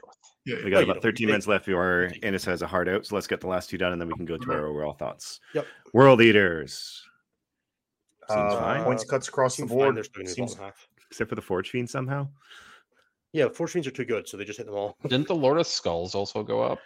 No, Or Lord of go Skulls went down. Oh, he did. because he down. was he was was 525. 525 in the towering update which he went up by like 110 points because they made him more expensive than the csm lord of skulls now he's the same price as the csm lord of skulls so it's you know it's fine We yeah I- really- I, don't know what they were thinking with that original change but they reverted it and they said no no it's the same as the csm one. Jury jury is out on this one i think. Yeah. um we really got to see what the meta shifts to. Uh with Custodes being um taken down a couple pegs that get, definitely gives the melee uh, armies room to uh, breathe. So does the overwatch change. Mhm. um there has been rumblings um that broad level that there that some uh, people might start experimenting with hordes and then hordes might actually uh, have room to grow and breathe if that's the case, then the profiles that World Eaters bringing to bear might actually uh, have a spot in the meta. If we stick to like monsters and vehicles and stuff like that, it's might be a little bit too much for uh, World Eaters to overcome, uh, just because they didn't really get the same increase to strength, AP, and damage that a lot of the shooting profiles did.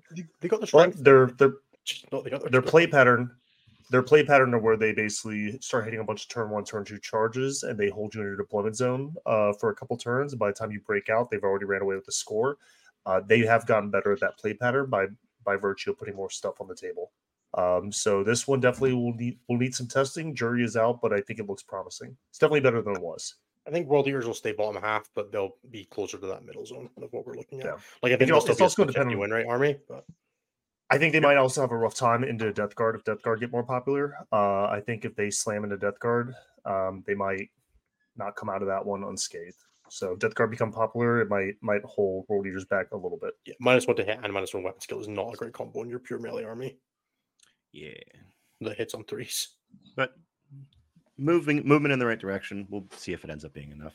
Yeah, for sure. Angron's still a really good data sheet as well. So Hang on, it's an amazing data sheet. He's the only Primarch I've not taken to a tournament yet. Still Yeah, time. Gotta get on that. Too late. I don't own a World Eaters army, so if anybody in the UK wants to lend me one for an RTT, So someone want to lend Innes a Warhound, an Angron, and a Rampager? let's if you got that, let's talk. I got a team event in December that I'm not meant to be trying at. Because I think that is really close to 2000 on the nose because it's 380, 415, and 1100. Yeah, you actually have a few points Good. left over. Yeah, I get to run the uh the enhancement guy, so like I, I get to reroll my blood of. All right. Uh, and last but not least, we have Agents of the Imperium. Um, biggest, there were only three changes here. Exaction Squad, we already covered it. They went to a 10 man and they also went up four points a model. So they're now 110 for 10. Uh, I don't think you'll ever take these as Imperium allies again. No, I think that unit doesn't exist anymore. Yeah. Uh, Look at- kill team, look at as we said, a- kill team players rejoice.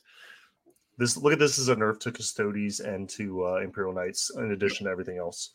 And Grey Knights. Yeah. Shout out Uh, to the Callidus going down due to the changes in uh Yeah, the Callidus went down 25 points, which was definitely a choice. Uh, that data sheet is still real good. still I think you run the Eversor instead though, because the Eversor advance in actions. Well, that's my good. mileage. But Yeah. I don't know. We'll see. Yeah, and the Eversor is also only 75. So, Mhm. It could be- uh, and then the lost or run Voidsman went up, up went up two points a model. So they're now 50 for five. Again, nerf two knights. because they looked at them, they're like, well, if we're gonna make exaction squads terrible, we can't make these guys really cheap. Yeah, some One of America's foresight by Subductor GW. Squad. Some foresight. I don't actually know what that is. I just know that it's one of the various kill team things that was. Oh, it's uh exactly it's one of the um it's exaction squad, subductor squad, and the other one. They're the different kill teams for There's a Arbites. variety of cop, space cop. All right. Yeah, it's based Yes. an alternate build. Do we want Let's to start do with you. summary and hot takes? Yeah. In a summary and hot takes. Summary and hot takes. Uh, Eldar are still on top. There, there is a lot of room for number two right now. Some people think it's going to be Necrons. I think CSM, NIDS, GSC, um, all have a decent argument for it still. Um, it remains to be seen. There's a lot more room for experimentation in this meta. I definitely think it's more um, viable that you can take a game to Eldar now if you plan for it as well. Like Eldar are going to be a lot more mono build now because there are things that are good in that codex and things that aren't now. Um, in the same way, in a way that there just kind of wasn't you can plan to just like if Wraithguard are the thing that's good now, you just plan to be able to be Wraithguard and vehicles. If it's going to be infantry, if it's going to be Ynnari spam, like you at least know that there's guns that are going to have to be in the open to shoot you because one of them can fire and fade for two CP and the other one is stuck there. It can't phantasm. So if you can limit what they're shooting, if you can you know plan around that, then there is a world where you can beat Eldar players and you probably will beat Eldar players that are not as good as you if you make a plan. The best Eldar players in the world are probably still going to win all the tournaments, but you get bad, you get bad luck sometimes, so you just got to play to your outs. Um, I'm really excited for Death Guard. I'm really excited for Blood Angels. I'm really excited for Dark Angels, and I am going to try Tyranids. I don't know what I'm excited about yet, but something in there will excite me. Makes sense. Cliff, hot takes and overall summary. Um, I'll start with an overall summary. I think there are some shifts, really good work at the bottom of the meta. So Tim's point that like GW in the past is sort of ignored, like leagues, AdMech, um, Death Guard, cool stuff coming for them. I expect win rates in the aggregate for them to go up, and I expect player population for them to go up, which is cool. Like that'll be exciting. Um, I don't think Eldar got hit enough. I don't think anyone. I don't think that's like particularly spectacular a take. Uh, they need more. Well, they'll still be on top for a while. We'll have to wait another three months for that to happen. Um, I'm a little frustrated by that, given how recently we've seen what it takes to bring a faction that is that dominant back down to earth. Um, but yeah, we'll get there. My hot take is that like Tau look nasty uh, given these points decreases, and I think it's as always with a with a faction that's so shooting phase dominant and a particularly shooty uh, version of 40k um, is potentially problematic depending on the matchup for them and others. But we'll see. Uh, I look forward to painting up aggressor boys for Death Watch and uh, slamming a bunch of big monster bugs on the table in the next couple months. Hell yeah. Tim, what do you think? Um, my hot take um, will be that Death Guard just massive runaway winners of the. Um, I don't know if it's really a hot take, but they're I think they're the biggest winners, least per proportion, and it's not even particularly close. Uh, overall, broad meta predictions, I think uh, probably a four way tie for second place. Um, I think Eldar are still kings, but not undisputably so. And I think that it's probably a four way tie between um, Orks, Krons, Space Marines, and GSC. Um, and they, I think it, everything else really is going to come down to um, who has the biggest win rates and who has the b- biggest player population, what those uh, lists coalesce to, and then everyone, how the rest of the meta revolves around that. And I think that's going to inform uh, everything that we see for the next like three months going forward.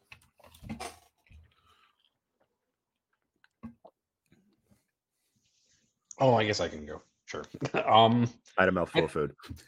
that's fine. I think I think the slate was fine. It wasn't what we wanted 100%, but it delivered on some stuff. And no slate was going to be perfect, which is fine. I do wish that they'd like trended towards a little bit more perfection with Eldar and kind of hit them a little bit harder instead of like grinding a couple factions into the ground that didn't necessarily need it. Um, but overall, I'm pretty pleased with the slate when you look at the whole thing together. Uh, a couple misses, one big one. That's fine. I think the top of the meta is going to shift a little bit to be more open, but Eldar are still going to be on top in the faction to beat most of the time. And like Innes said, if you're playing somebody who's better than you and they're playing Eldar, they're just going to beat you. Um, minus some weird shifty dice luck. I think the competition for the second place is a little bit more is a little bit closer. Um, Necrons definitely are probably my favorite for it, but otherwise, I think CSM, um, Tyranids, maybe still Gene Stealer Cult. Though I, I personally think Gene Stealer Cult might have fallen out of the top five factions. We'll just kind of see how that plays out. Um, and that's just because I think people will kind of drop the faction a little bit more so than they have. I think we'll probably see shifts. Custodes are probably still fine. I'm a little disappointed in some of the changes to like guard because it feels like their identity is kind of a question mark right now. Um, and Imperial Knights definitely didn't deserve to get annihilated from the sky. Um, Speak for yourself. Like- I know you are currently Speak for yourself, but speak for yourself. I am. I can only speak for myself in this, and I can't speak for other people. Although sometimes I do it anyways, and it makes them upset. Um, prerogatives, but otherwise, seven point five B passing in grad school, perfectly acceptable data slate. Um, This would have been the best day slate of ninth edition for me. yes, this is by If far something the best scale data has come slate out. they've made so far, Yeah, which is saying sure. something. It was It the speaks most. to how out of whack the game is that this is the Oh, best it's data so slate I've ever seen them print. Yep. I don't know. I would say that armor contempt comes closer to that, but I disagree. I think that was a bad data slate personally, but I just don't think that Outside was of Armor of change to the Contempt. game, but This Yeah. slate All right. definitely contains more changes. Yes, all right, that, that's fair, and and it is a more thorough top to bottom rebalance as opposed to just an effort to bring up the, the bottom and bring down the top because one of the few slates that's done a really good job of actually hitting like internal balance on factions and other things at the same time, right? Yeah, like I just said. Um, yeah, so for me, I, I kind of reiterate what I said at the very beginning of the cast. I like the the slate. I think it was good. I'd give it like a probably a seven out of ten. Again, passing could have been better, but definitely could have been a lot worse, especially given that they originally just committed to doing points at this pass. Uh, the fact that they did both points and rules was amazing. The rule changes that they did, I like most of them. The battle tactic strat change is the only one that I think is going to cause some headaches. Um, point changes, I like most of them. Eldari could have been hit harder, but everyone's already said that. Uh, yeah, let's go Necrons. Um, I'm also a little worried about Necrons, but mm, just add more blast weapons and it's fine. Um, That's the chain swords line. That's the chain swords line for this cast. Congratulations, Jeremy. just just bring more blast weapons. It says noted content creator and player Jeremy. God damn it. Damn it, Jeremy. Uh, Look in your at least I, codex. at least I don't actually weapon, play Find the battle tactics. Find the blast weapons. Damn it. Yeah, but I can't read my codex. I don't have a codex. I can. Yeah, you can as of Saturday. I know. Um, yeah, uh, my hot take: Votann's going to win a GT in the next three months. Guarantee it. Yep. I think every faction that doesn't have a GT win will pick one up in the next three months, except maybe, Same for Tau. except maybe Advent. No, Tau are going to pick up multiple. They're going to pick Yeah. up. They're going to be a yeah. factor In that's four weeks. fly- Midwest US is already like sitting on Boston production factory. Yeah, they're real excited. I mean, I'm everybody owns to the triple Crisis riptides units. anyways. I'm looking forward to the Crisis Unit refresh, which locks them to not having Sibs.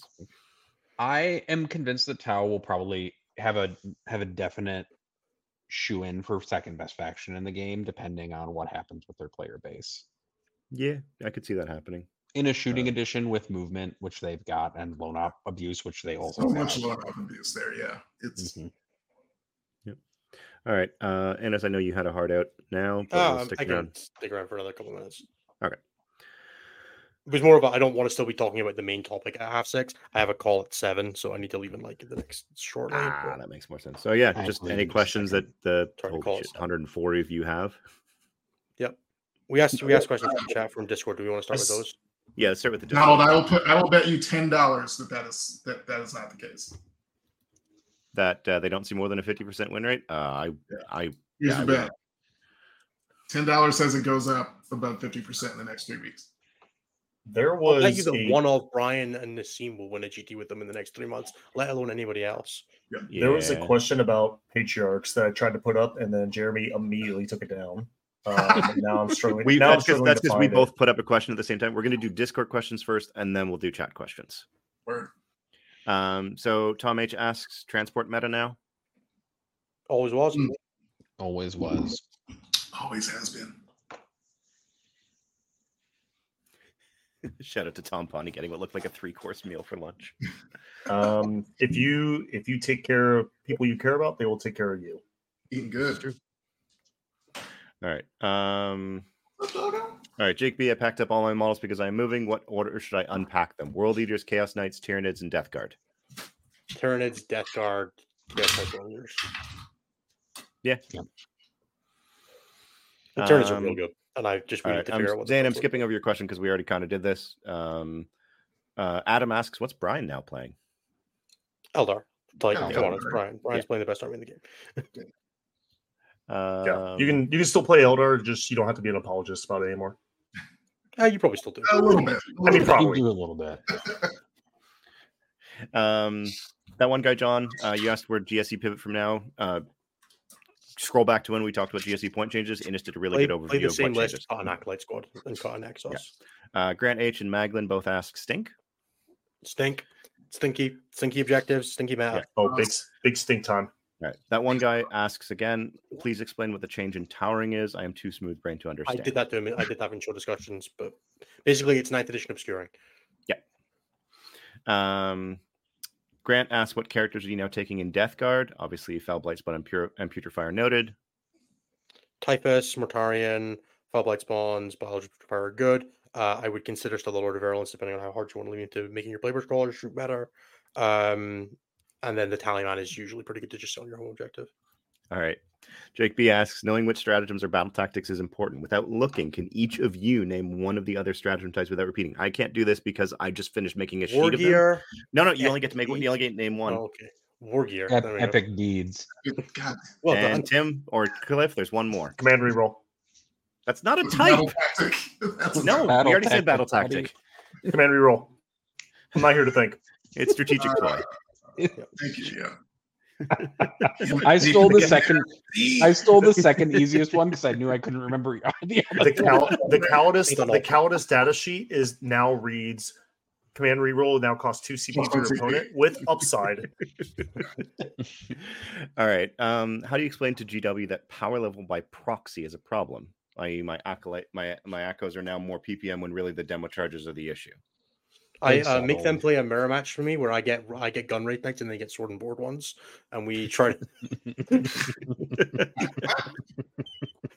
I think they're just going to keep uh, cutting points by by five points per unit until people stop complaining. Yeah. All right. Florian actually asked a really good question here. At the moment, anybody tells you what the meta is going to be now, they're probably lying or delusional. But how much time needs to pass before we can actually draw some solid conclusions? Two weeks. two That's it. weeks. Two weeks. It's enough. It's enough. Three, three if you really want to be sure, but two is This enough weekend is going to be a mess.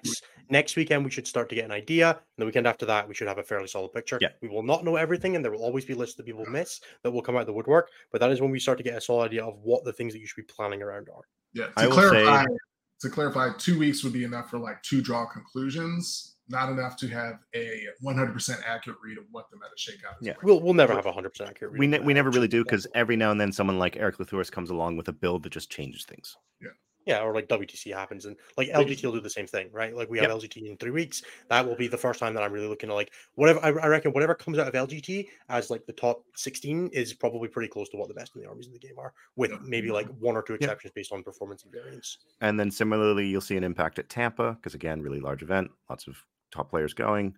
Um, and then the World Championships will be where you really see all of those things shine.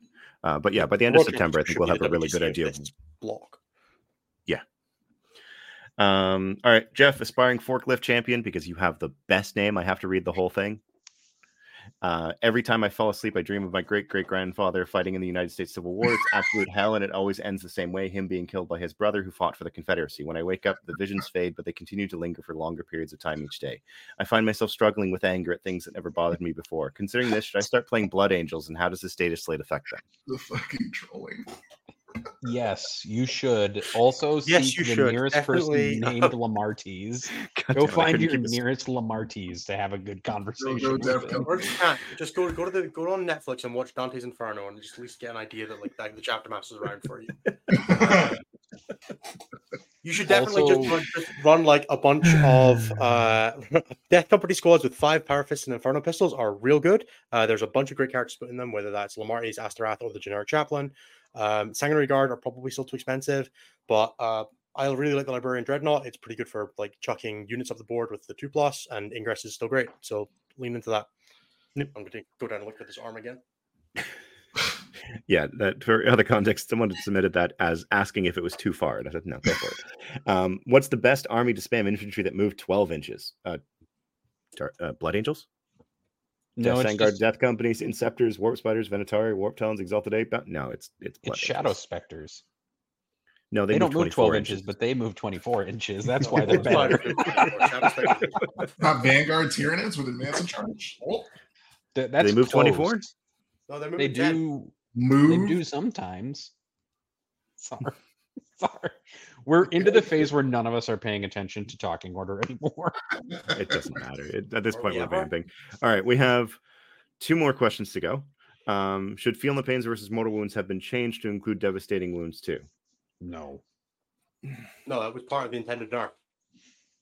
I would actually say that is part of the intended nerf. Because if if not, then they would have changed the the shield host attachment rule. Yep. I don't think that they need it. They don't need a fort feel no pain against everything. Um, and then Nick asks, would it really ruin GW's profit slash release schedule slash ego to give Votann a full army? I mean, I see them getting a second wave this this edition. The fact is that they're a brand new army that I'm pretty sure has a deeper range than Harlequins did when they were their own army. I'd I'd be extremely surprised if Blood, uh, World Eaters and Votann didn't get second waves this edition. Yeah. Come the Maybe holidays. Thousand Sons as well, frankly. Yeah. Eh, World Eaters and and Votann are actually popular though. I do want a couple new Harlequins units. That's all. That would be nice, but they're not a real army anymore. Why would my so the only bear that's a good bear is the owl bear, and it's because you can jump from high points and murder people due to falling damage with it. That's all. That's the my change plunging fire, plunging All right. fire out there. You're a bear hater? No, I'm not a Anthony's the bear hair. Oh, time out. Let's rewind. All right. Before we get why people are completely lost- this question. I do want to actually take some questions from the chat, and one of those is the one that Nick that Tim tried to highlight earlier. Does the dev wounds change and reduction to pure strains make patriarchs more worthwhile? More worthwhile, yes, but actually worthwhile remains to be seen. I think they are Mm. still too expensive and too fragile, and they're not coming back even more makes them even sketchier. Uh, it's just again, it's not a damage profile you're really looking for from Gene Circles, right? Like damage one dev wounds, like there's tons of sources of like one damage stuff. Mhm. So No, I'd I struggle to think of why I would want it. Same But question. I don't think it's like actively trolling. Same question, Gene Sealers and uh, Uh, Gene Genestealer call Genestealers were actually one of the few units that got nerfed in the Tyranid Codex. They don't get full rule to wound anymore. They get reroll ones to wound, so it's even harder for them to proc their dev wounds. Uh, so I generally don't like that data sheet at all. Uh, I think like there's better things to do in, in Vanguard Invasion. So James Workshop asks, "Does Innes know what fruit is?" No, not not at all. I've never once interacted with a fruit. Could you please tell me what that is? Have you seen England? It doesn't exactly have a bunch of fruit just growing everywhere. Uh, No, I but don't Scotland. Their pride parades are pretty cool. And it's fair. Not, not a question, but I thought this was worth uh, highlighting. Accurate. It's Yeah, that 420 Valorous points and block. comes but six man it is blocks. possible. Yeah. Yep, run them in a land raider. Aggressors in a land raider is definitely something that I just want to try on TTS at some point, just because I it mean- sounds hilarious. It. I ran it last night, and yeah, it's very dumb. Especially now that they're twenty points cheaper for six. Mhm. How did how would your Deathwing Knights do, Jeremy? I remember I read that story. Oh yeah. Um, so I played into Cameron, who's watching right now in a league game. He was playing Blood Angels. I was playing my Dark Angels. I was futzing around, uh, and the Deathwing Knight brick ran straight through ten Blood Angels Terminators with a captain, ten Sanguinary Guard with um, with Dante attached to them, another five Death uh, Death Company with a chaplain attached to them, and only lost six models. It's like a thousand points of stuff. 800 points. Well, I mean now it's closer to eight hundred points, but yeah. I have no idea where that guy's arm went. Anyway. Uh, turns out that flat two damage really doesn't like minus one damage. Shocked. I'm truly incredible. That's still Eldar, Aaron, for sure. Yeah, I still get Whatever Zelda. I'm playing, Aaron, obviously. Come on. Innes is the correct answer. That's what army is favored to win. Uh, in didn't know LGT. Innes was playing Eldar. No, I Innes is just who I'm favoring to win LGT. That's all. Right. Yes, I know. So he's playing Eldar. I think he is actually. Innes, aren't you playing Eldar at LGT? I'm definitely not playing Eldar at LGT. Oh, Alright. strange. We've already submitted your list for you. Uh, that's cool. Paid for my ticket as well. It's definitely three Wraith Knights with Sword and Board as well. Fuck yeah. Am I playing Rob Curtis round one? Yes, definitely. we still need to convince Brian to change his list for Saturday. Mm, Yes. All right. Uh, is there anything else we want to cover before we head off? Oh, uh, general announcements, scuff plugs. If you've enjoyed what we've done here today, we have a regular show every Tuesday night uh, at 6 p.m. Eastern, 5 p.m. Central, 3 p.m. Pacific, some ungodly hour in Europe. 11 p.m. Uh, BST. Yeah. yeah and then like midnight cet um yeah we have check out our website stat-check.com check us out on youtube at uh youtube.com slash stat check slash c slash stat check. the slash c doesn't matter anymore Does it not? no i've just been i've just been too uh i've been enjoying it too much to correct you on that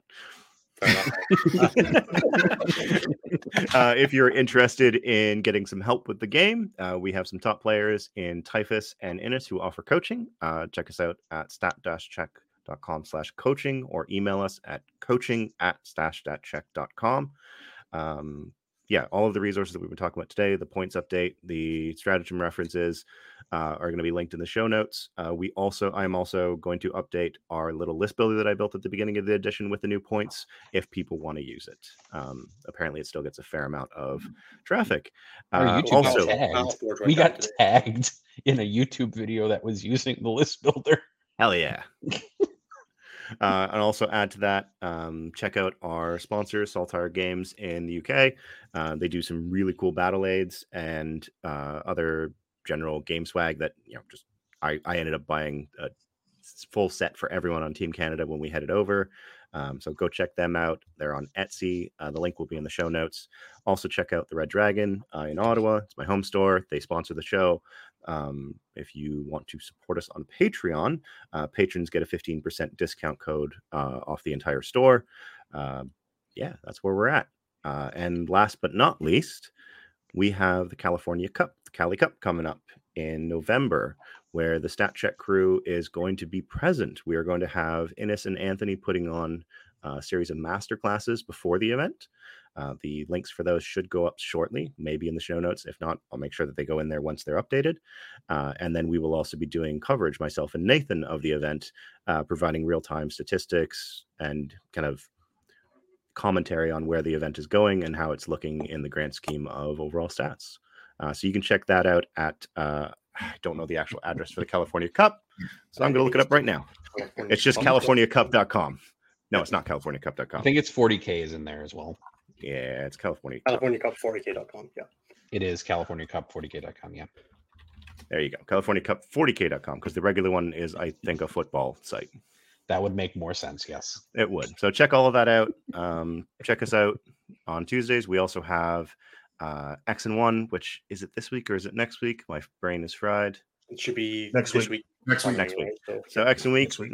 we have we have Cliff and we have Tim, who they uh, cover all sorts of topics related to making the getting the most out of your hobby and getting the most out of your time as busy professionals and dads. Um, I'm sure that there's going to be a fair amount of discussion of where big boy time goes after this next week. Uh, also, check out Typhus, who couldn't join us today. Um, Typhus and Nathan Roberts, they run uh, Enter the Matrix, which is a show focused on 40k teams and especially in particular the w- the World Team Championships, the WTC. Uh, they just went live last night where they were talking about how prep for the next WTC starts the day after the WTC ends. And uh, yeah, so check that out. That is that should be every other week, so that'll be in two weeks' time. Uh, and then you can check us out on wherever you can find podcast feeds and the like. and man, these models are fucking awesome. The one around Oh the are yes. really nice. Sleepers. All right. Anyone else have anything else to say before we say bye bye? Fuck Bye-bye. and goodbye.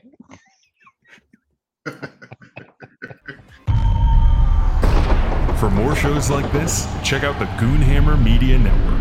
More info at media.goonhammer.com.